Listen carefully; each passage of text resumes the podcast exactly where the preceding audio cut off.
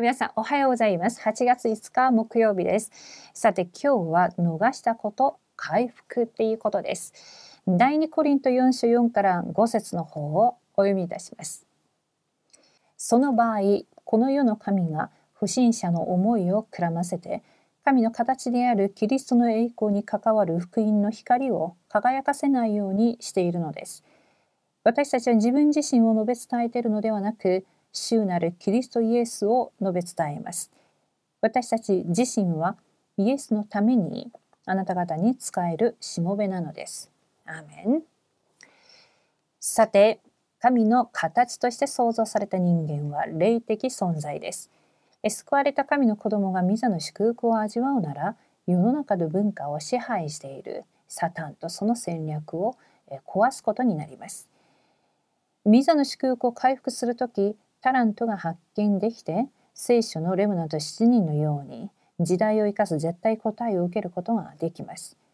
私たちは先に回復して味わうべき内容は何でしょうか？はい、じゃあ確認します。1番です。身分と権威。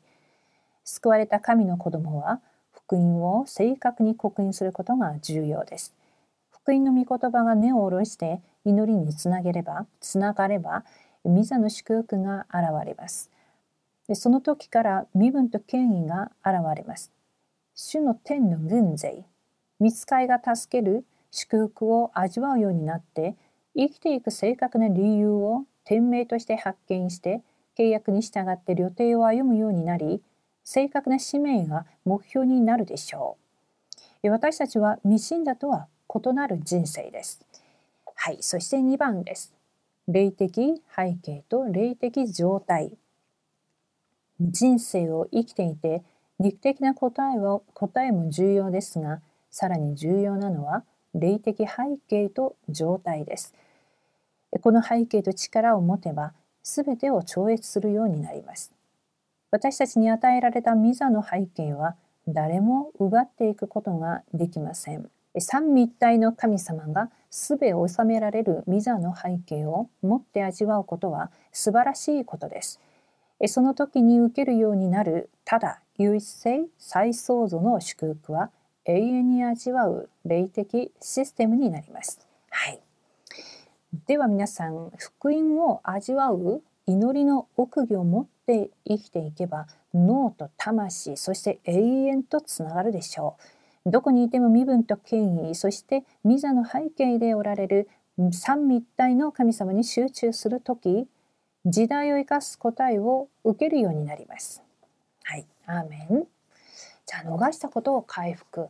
いろいろと私たちが逃していることあると思うんですが特に今日この御言葉の中であ私の身分と権威その祝福を本当に正しくまた味わっているのかそして私たちには霊的な背景があるのでその霊的な背景と霊的な状態をもう一度確認して確かめてみるっていうことであります。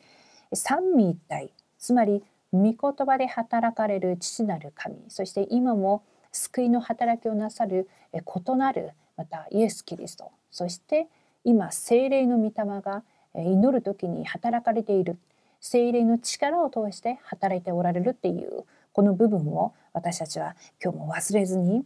えー、いきたいと思います。私たちに与えられる祝福は今日もここにも書いてあるようにただ唯一性再創造であるっていうふうに言われています。これは絶対に、えー、真似できないそして真似する必要もなければ私自身に与えられるただ唯一性再創造というその祝福があると言われました。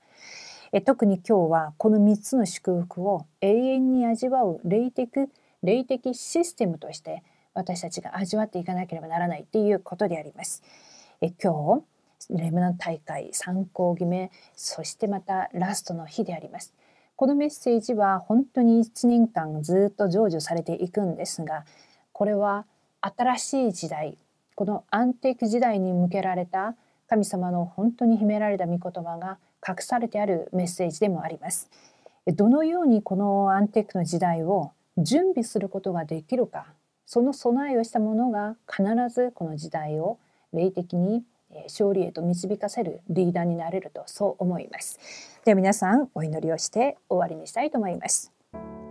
神様感謝いたします。え今日私たちが逃したことを回復する一日となりますように。他ではなく私の身分と権威をそして神様から与えられたこの霊的な背景とその霊的な状態を確かめて今日も三位一体の神様が共におられること。そして私たちに with インマヌエルワンネスしているっていうことを忘れずにエレムナ大会第3講義目のメッセージをまた期待しながらそしてそのメッセージが、ね、1年間私たちの現場に日本の上にそして私とつながった全ての現場に成就されるように祈ることができますように全てを感謝します。イエス様の皆によってお祈りします。アーメン